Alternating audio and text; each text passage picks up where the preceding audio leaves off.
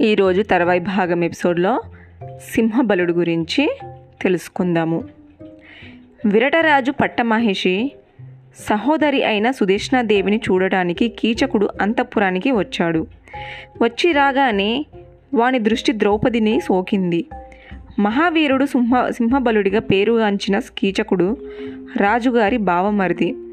పైగా విరటుని సర్వసేనాధిపతి. రాజ్యానికి కీచకుడు పెద్ద అండ. సోదరిని కొత్తగా వచ్చి అంతఃపురానికి వినూత్న శోభ తెచ్చిన ఈమె ఎవరు అని అడిగాడు సింహబలుడు.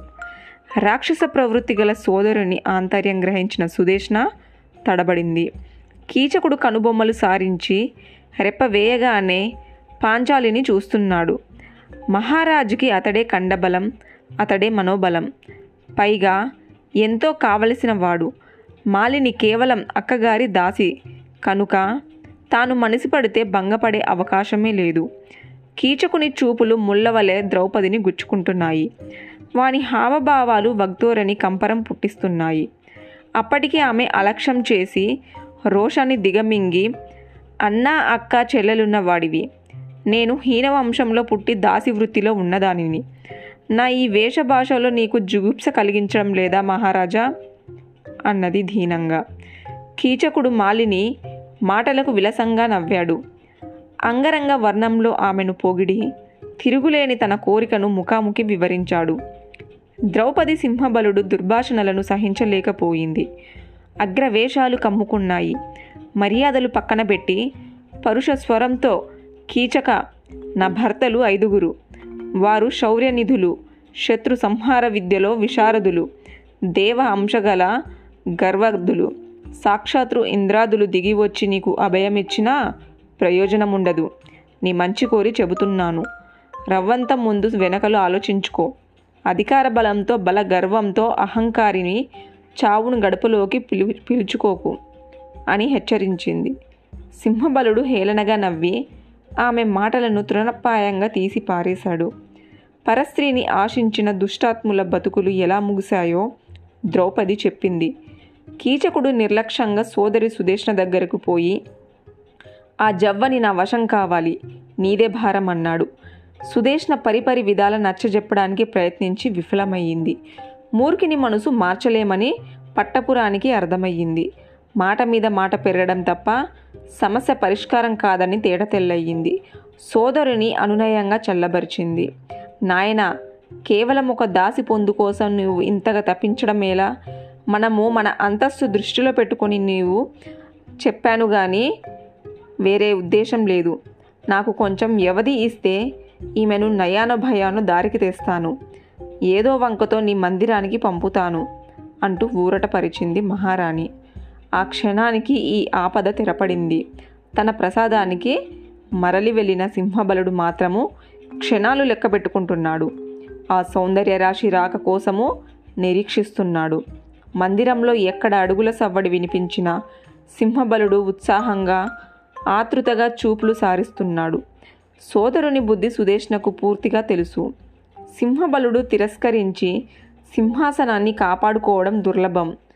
సుదేష్ణ తన భవనంలో అడుగు పెట్టినప్పుడే మాలిని వ్యక్తిగత పరిచారికగా ఉంటుందని భవనం దాటి వెళ్ళే పనులు చెప్పనని మాట ఇచ్చింది. ఇప్పుడు మహారాణి ముందు నుయ్యి వెనక గొయ్యిలా తయారైంది. ఇక చేసేది లేక మాలినిని పిలిచి కీచకుని భవనానికి వెళ్ళి మద్యం తీసుకొని రమ్మని ఆదేశించింది. ద్రౌపది తన ముఖము కవలికలోనే అయిష్టతను వ్యక్తం చేసింది. రాణి ఇచ్చిన మాటను వినయంగా గుర్తు చేసింది. సుదేష్ణ మరపు నటిస్తూ లౌక్యాన్ని ప్రదర్శించింది. అవునవును ఇలాంటి పనులు నీకు చెప్పననే వా చెప్పాను. అత్యవసరమై మాట మరిచి నీకు చెప్పాను. అయినా అదేమి పరాయి చోటు కాదని భావించాను. అంటూ అందులో నిష్ఠూరాన్ని అపరాధ భావనాన్ని ధ్వనింపజేసింది.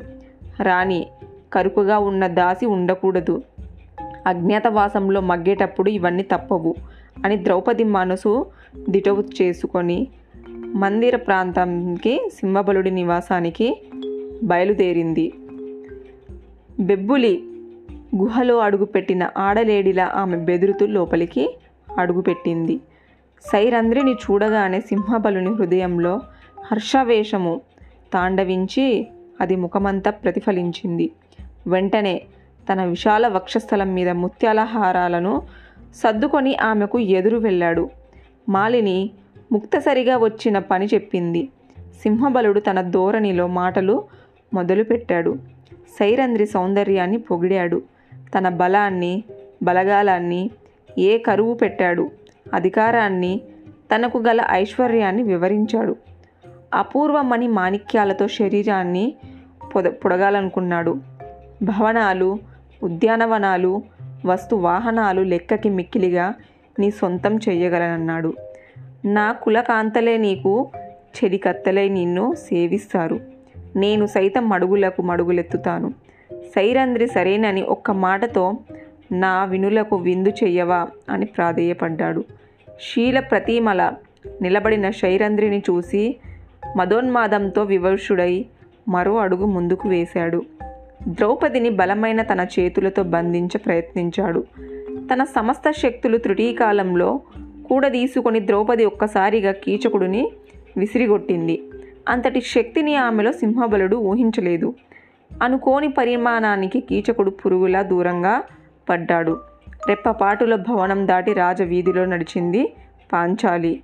కీచకుడు క్రోధావేశంతో లేచి ఆమెను పెద్ద పెద్ద అంగాలతో వెంటపడ్డాడు. భీతితో మాలిన రాజవీధిన పరుగు పంటి నడకతో కంట నీరు పొట్టుకుంది సాగుతూ ఉంది.